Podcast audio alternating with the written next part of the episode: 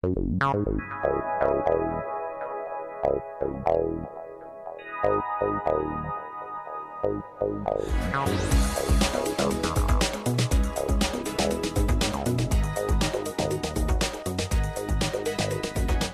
наша жизнь вообще она полна эмоций. Она, она полна разных эмоций. И одна из них это страх. И так или иначе, это часть жизни, как будто бы. Даже не как будто бы, а так и есть. Каждый где-то как-то чего-то боится. И где-то как-то у кого-то что-то что есть, чего он сторонится. Кто-то боится одного, кто-то другого. Мы об этом сегодня немножко э, поговорим. Конечно, тема эта очень большая, обширная. Я не психолог. Есть фобии, это вообще отдельный целый, целый пласт вообще. Фобии, вот, как люди с ними борются, какие есть методики там и так далее. А, но мы сегодня поговорим о том, вот, вот как вот, вот я, вот страх Божий, который есть в нашей жизни. Аминь. Давайте откроем Псалом 110, 10 стих, прочитаем первые четыре слова. А там написано, начало мудрости – страх Господень. Аллилуйя. Это говорит нам об одном, о том, что страх Господень, он от Бога. Потому что мудрость, она от Бога. Потому что Бог самый мудрый. И Он дарует нам мудрости. И написано, что тот, у кого мудрости не хватает, тот просит у Бога, и Бог без упреков берет и дает мудрость. Потому что понимает, где ее еще взять. Только у Бога можно ее взять. И Бог дает мудрость. Но давайте посмотрим, что такое страх Господень. Это не, кто-то же наверняка думает, это буквально. Притчи 8 глава, 13 стих. Это всем известные стихи, понятно, что вы наверняка их уже много раз читали, может быть, даже кто-то много раз на эту тему проповедовал, потому что вы сами проповедовали, но все же. Притчи Соломона, 8 глава, 13 стих. Страх Господень, ненавидеть зло. Аминь. Это страх Господень, ненавидеть зло. Гордости, высокомерие и злой путь, и коварные уста я ненавижу. И давайте вернемся назад в 110-й э, псалом и прочитаем дальше, 10 стих, вторую часть его. Итак, первая часть звучала. Начало мудрости, страх Господень, и потом разум верный у всех, исполняющих заповеди Его. Хвала Ему прибудет вовек. Я верю, что когда мы имеем страх Господень, мы имеем верный разум. Аминь. Или ты не согласен с этим? Сомневаешься. Хорошо, я объясню, о чем идет речь. А, вы знаете, когда я учился и потом уже а, начал играть в разных спектаклях, я работал с разными режиссерами, мне просто кажется, что так вам меня видно лучше, да? Да, намного? Люди с первого ряда сказали, да, отойди подальше, а то вот здесь. А, они говорили, что э, режиссер один, он говорит, он говорит, должно быть чувство правды. Чувство правды, которое может тебя сориентировать, верно ты поступаешь или нет. Чувство правды, когда ты играешь на сцене, знаете, по-настоящему или не по-настоящему. И это чувство правды есть у любого профессионала. В принципе, у любого человека на самом деле. Только оно может быть верным или неверным.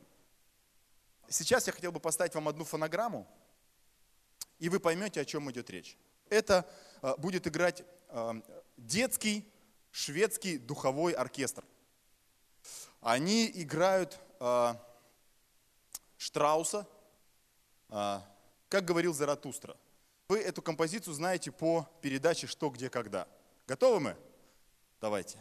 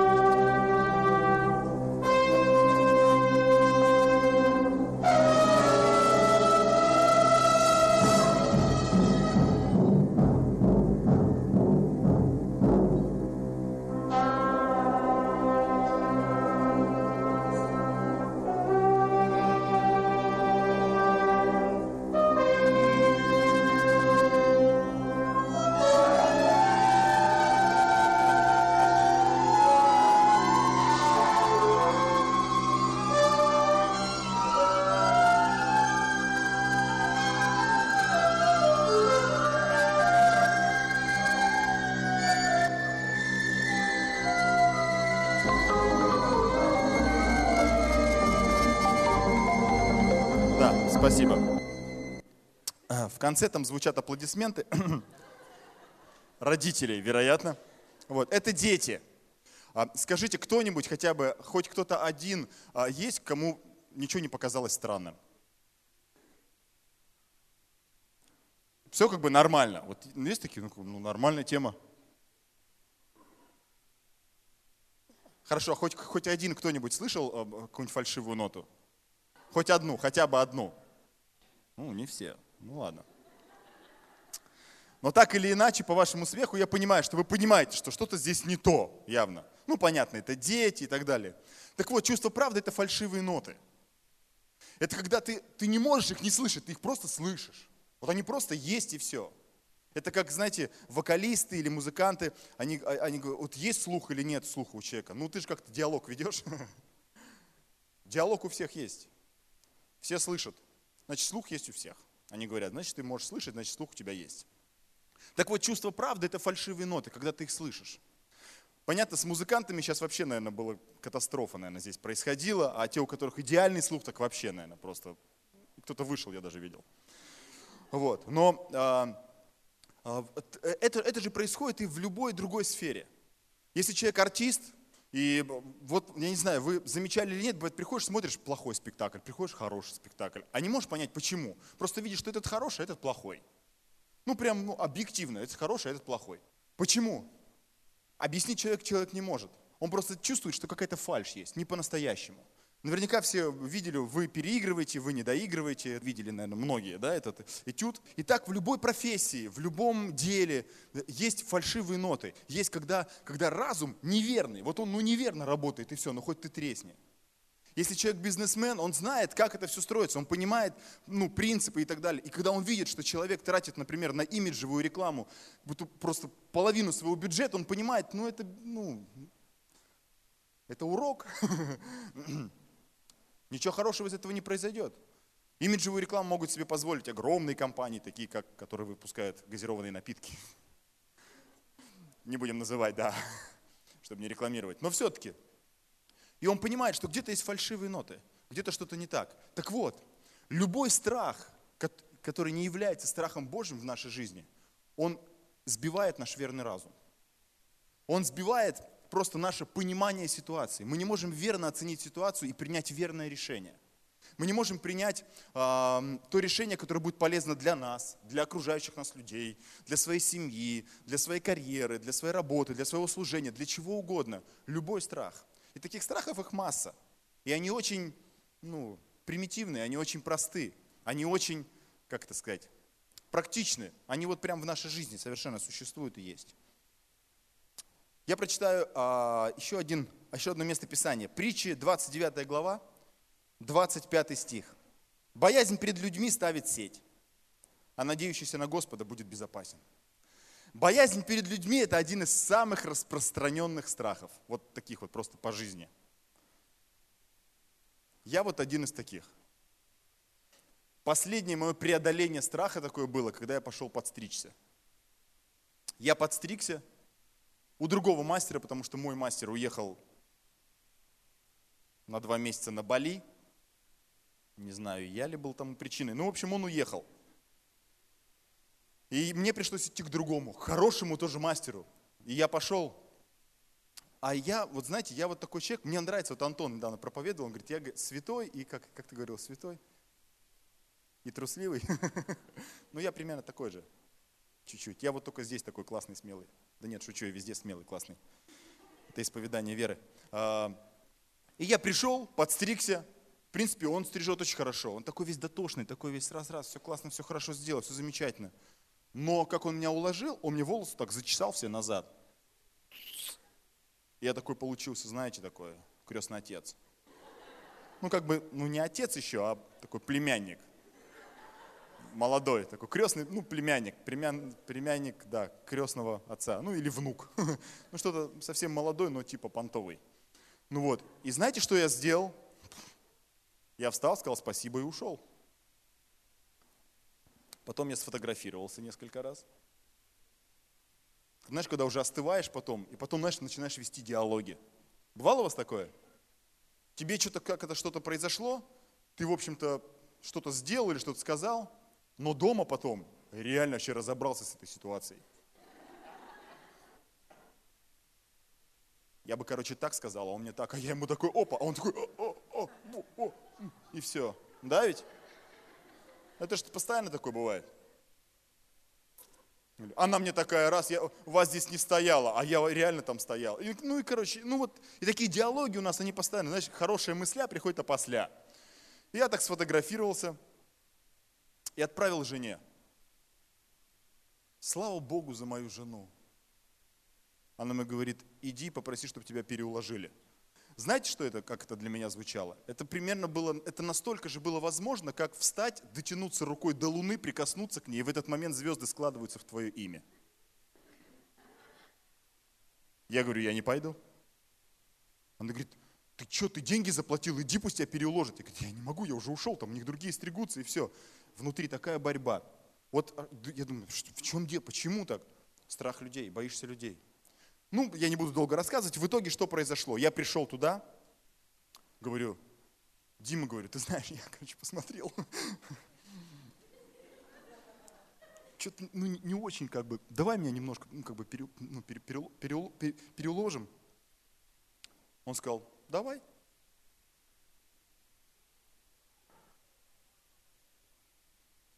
Ладно. Думаю, где подвох? А подвоха не было. Он реально говорит, только нужно теперь голову опять помыть. Ну, якобы не против. Мне опять помыли голову, и меня переуложили. И я вышел оттуда, реально победитель. А-а-а, кучерявый такой. Все срослось. Но знаешь что? Так просто было, оказывается, прийти и попросить. Но так страшно было перед этим.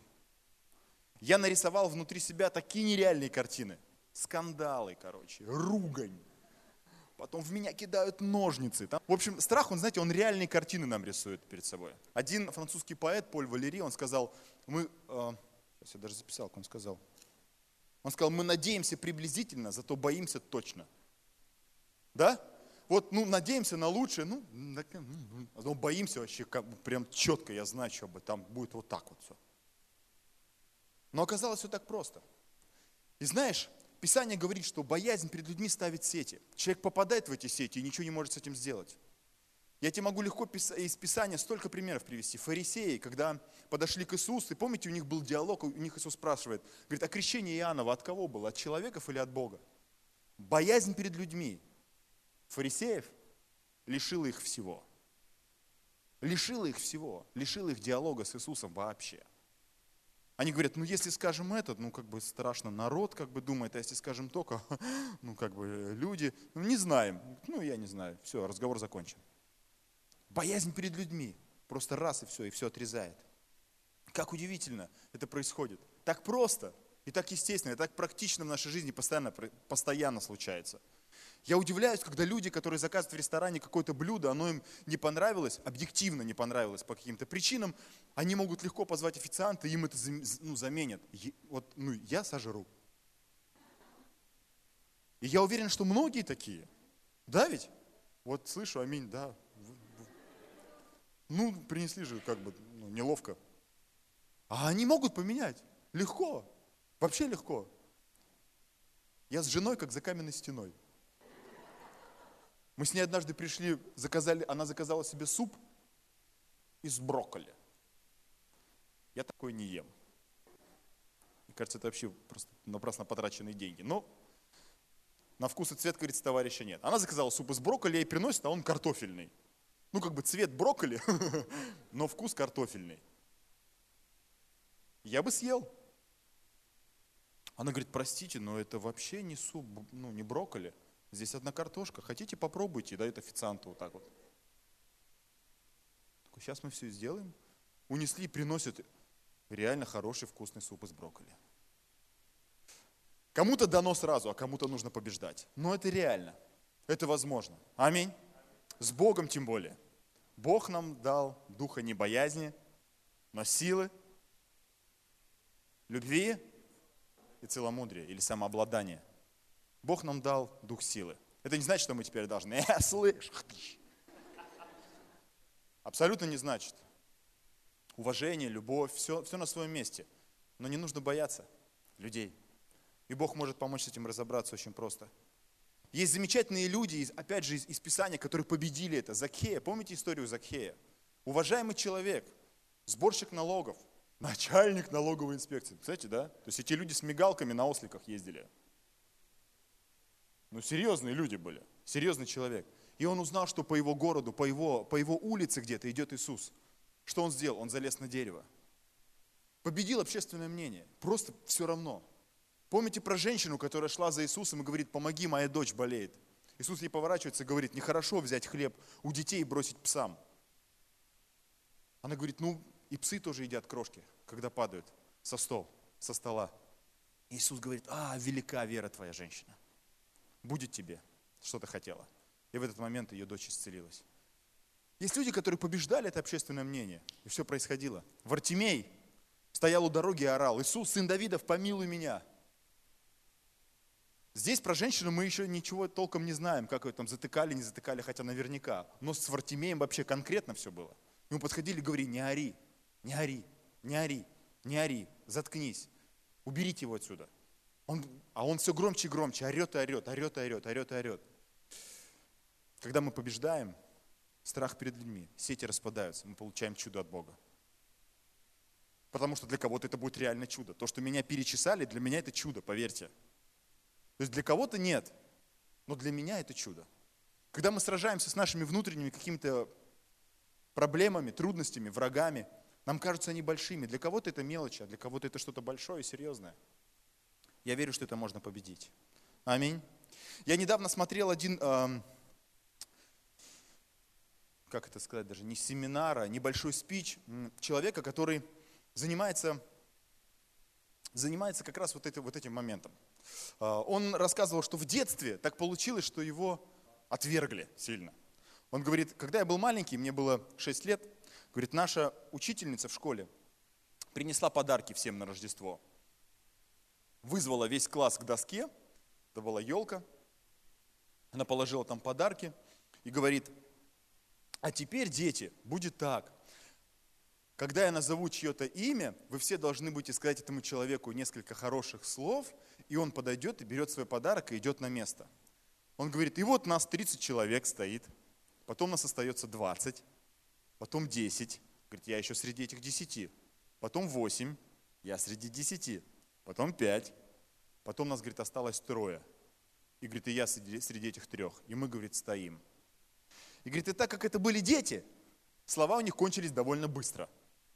И они, говорит, вообще ничего не могут нам сказать больше. Они все сказали всем другим. Вот нас стоит, говорит, три человека, и она, и она говорит, дети, ну хоть кто-нибудь, хоть что-нибудь скажите им.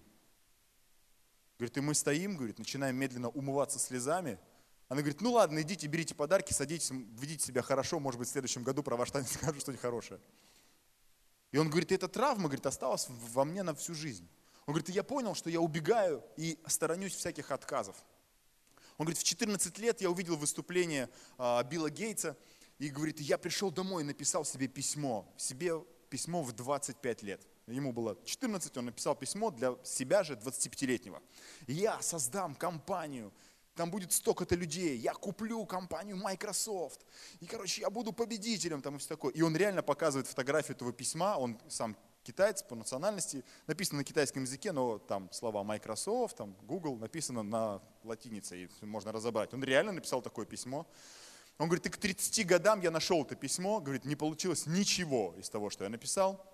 Он говорит, и я стал задумываться, почему и в чем, в чем, в чем причина. Он говорит, и я понял, что я боюсь отказов. Что каждый раз, когда я к чему-то подходил и о чем-то просил, что-то хотел а, от человека получить, узнать, он говорит, как только я получал отказ, пусть даже такой простой, я, говорит, тут же убегал. Он говорит, и я начал, э, подумал, мне нужно как-то решить эту проблему. Я начал искать и нашел много разных всяких методик там и так далее. И одна из них называется отказы, э, десятидневные отказы называется. Когда в течение 10 дней ты придумываешь для себя всякие задания, которые тебе точно откажут. Вот сто процентов. Он говорит, мой случай был совсем тяжелый, я взял для себя 100 дней. И говорит, потом я начал вести блог. Начал вести блог, э, чтобы записывать прямо те просьбы, которые я буду там, делать там, каждый день. Вот, и явно получать отказ. Говорит, и первая моя просьба была занять у случайного прохожего 100 долларов. Ну или попросить. Он говорит, и я во время обеденного перерыва спустился, говорит, э, в кафе, в столовую. Там, говорит, сидит здоровый такой парень. Вообще, говорит, здоровый. Наверное, говорит, он был охранником. А я, говорит, еще специально поставил камеру, чтобы это все заснять. Я к нему подхожу и говорю, здравствуйте. А он, говорит, сидит, ест такой хмурый. Сидит, ест что-то. Говорит, здравствуйте. Поднимает глаза. Говорит, вы можете дать мне в долг 100 долларов? У того, естественно, вопрос. Он говорит, зачем? Он говорит, да ни зачем, ладно, спасибо. И ушел. Получил отказ. Он говорит, потом, когда я пересматривал видео, я увидел, говорит, что каждый раз, когда получал, это был даже не отказ, это был вопрос. Логичный вопрос. Зачем? Он говорит, я подумал, а если бы я ответил, зачем, может, я и 100 долларов бы получил? И потом понеслось. Я, говорит, пришел в одну сеть кондитерских, которые делают эти, как их, донатсы, вот эти вот. Э, ну, у нас это пышки, но у них они гораздо вкуснее. Такие донатсы, вот они делают кругляшки такие с глазурью, очень вкусно и так далее. Он говорит, и я, говорит, подхожу однажды, такой спрашиваю, говорю, здравствуйте, а, а можно мне вот донатсы в форме олимпийских колец сделать? Они говорят, ну мы такого не делаем. Он говорит, ну да, я, я знаю, да. А вы можете для меня сделать? Он говорит, я, говорит, сам не понял, как мы уже стоим с этой девушкой, с администратором и рисуем схему, как это будет выглядеть. Через 15 минут, говорит, мне приносят коробку, где лежат эти донатсы в форме олимпийских колец, соединенные. Он говорит, это видео я выложил в интернет, его за неделю посмотрело 5 миллионов человек. Он говорит, и я стал просто невероятно известным в один момент.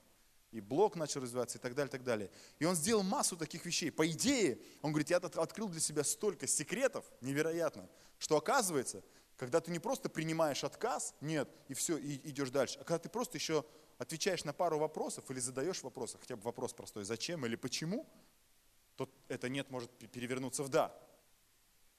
Он говорит, я однажды пришел в Starbucks и сказал, а можно я буду стоять у дверей и встречать людей, говорить им здравствуйте и до свидания, когда они будут уходить? Администратор говорит, ну, нет. Он говорит, а я ему говорю, это странно, да? Он такой, да, это вообще реально странно. И вдруг, говорит, он изменился, тон его изменился. Говорит, почему? Потому что, говорит, я озвучил его сомнения. Ой, я прям сейчас семинар какой-то пошел давать. Я о другом говорю вообще совсем. Ну, в общем, суть в том, что э, э, вообще это методика для того, чтобы стать более жестким и более менее чувствительным, скажем так, к отказам. И по сути, это вот как раз вот этот момент, боязнь людей, когда ты перестаешь этого бояться. Ну, откажут, и что? Что страшного произойдет? Кто-то боится к начальнику подойти, попросить отгул или попросить повышение. А что самое страшное может в этом произойти? Вот что самое? Отказ. Скажут, нет. И ты такой, нет. Ну, нет так нет. А вообще, на самом деле, можно поговорить даже на эту тему. И, может быть, все поменяется. Так ведь? Ну, так ведь или нет? Это ж просто. И часто очень люди просто останавливаются э, просто на том, когда им просто один раз говорят нет, и все, страшно. И ты, и ты не можешь получить что-то простое, обычное, которое можно получить просто попросив, а не долго-долго стремясь к этому. А еще одну штуку расскажу. Он, он говорит, у меня была мечта попреподавать в университете. Я, говорит, придумал себе, ну не, не предмет, а придумал себе один урок, расписал его, все. И я, говорит, приехал в университет, просто какой-то университет выбрал. Говорит, и начал подходить к профессорам, к разным. Сказал, можно я проведу у вас один урок? Говорит, мне отказал один, другой, третий, четвертый.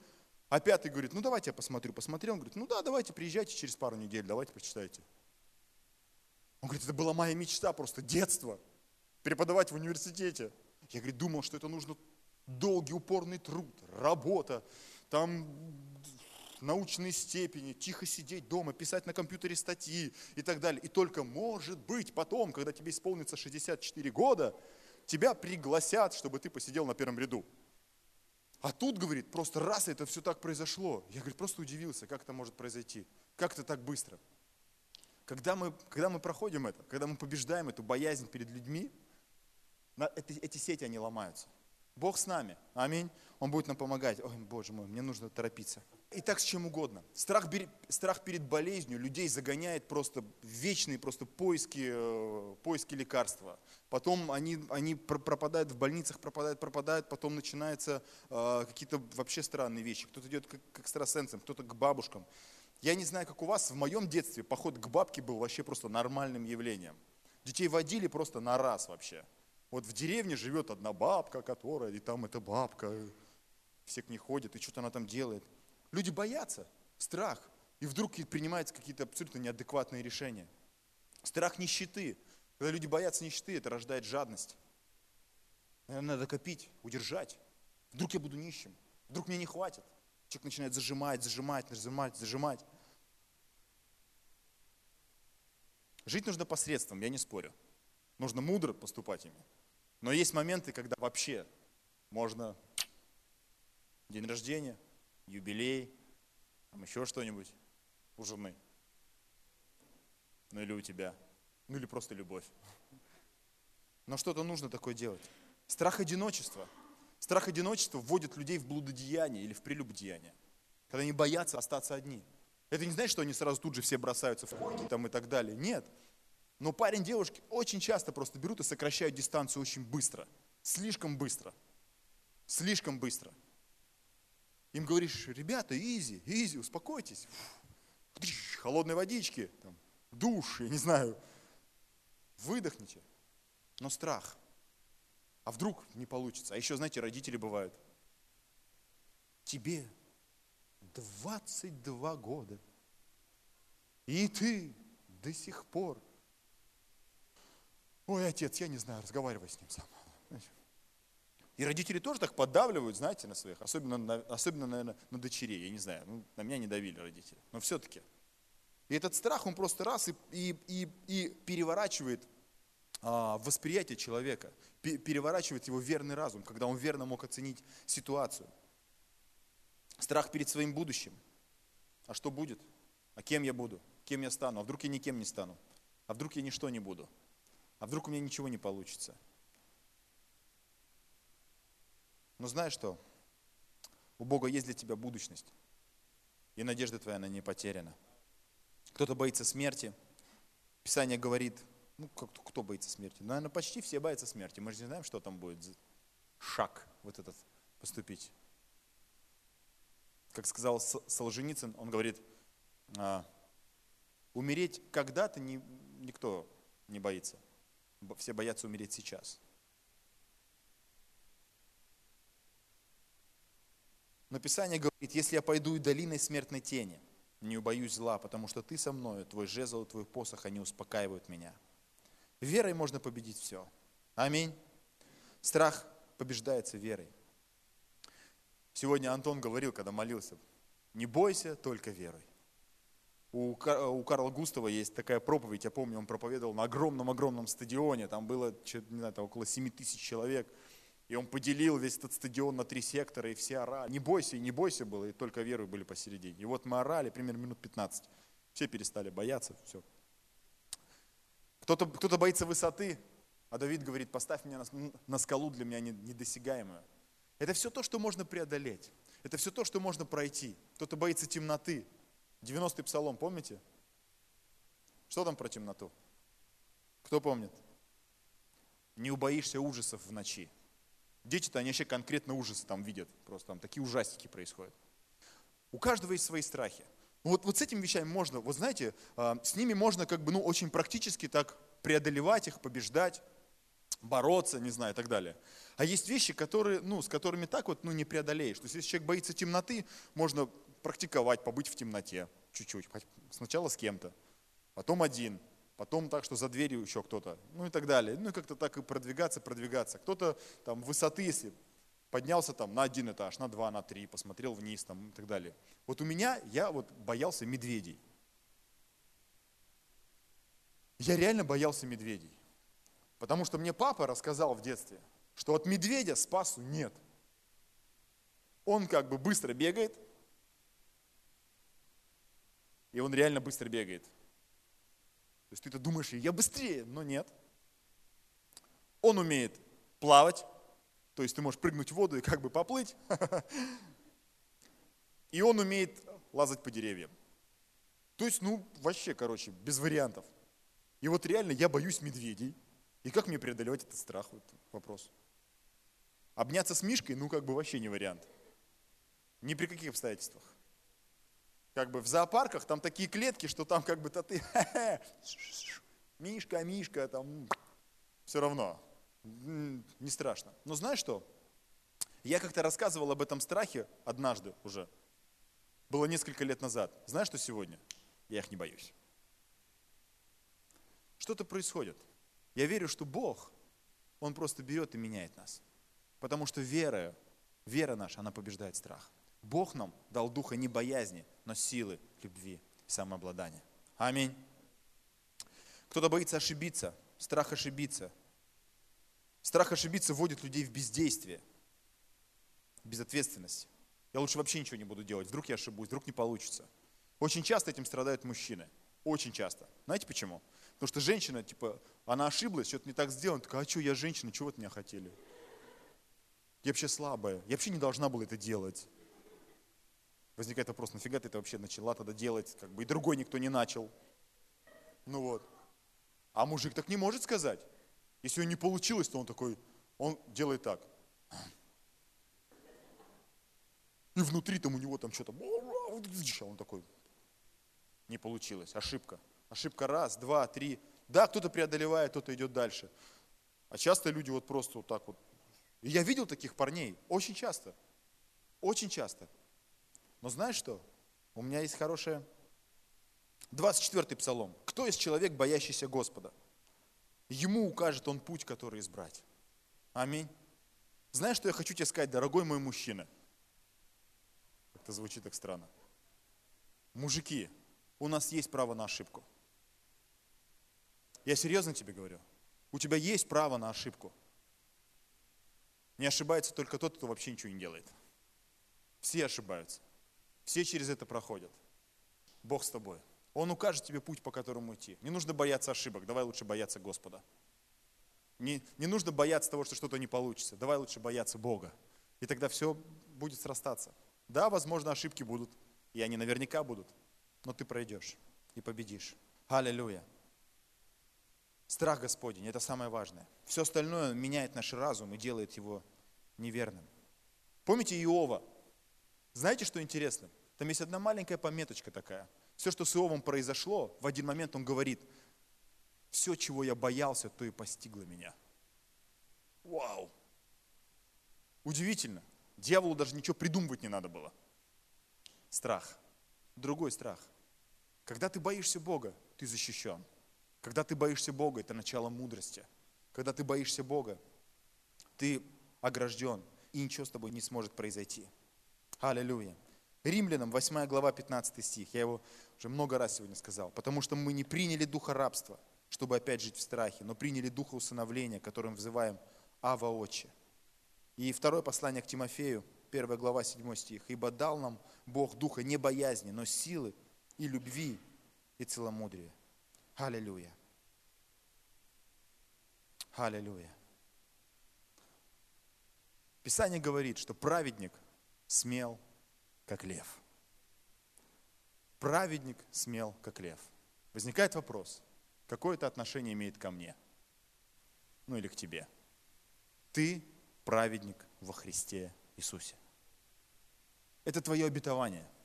Ты можешь быть смелым, как лев, в любой ситуации, в люб... с любыми страхами. Исповедуй это в свою жизнь. Говори, я праведен через Иисуса Христа. Я праведен Иисусом Христом. Я праведность Иисуса Христа. Говори это про себя, это то, что тебе принадлежит. А праведник, он смел, как лев. Праведнику вообще много обетований принадлежит. Но одно из них – это смелость. Ты можешь быть смелым. Аминь. Я верю, что Бог победит в твоей жизни. Всякий страх будет разрушен.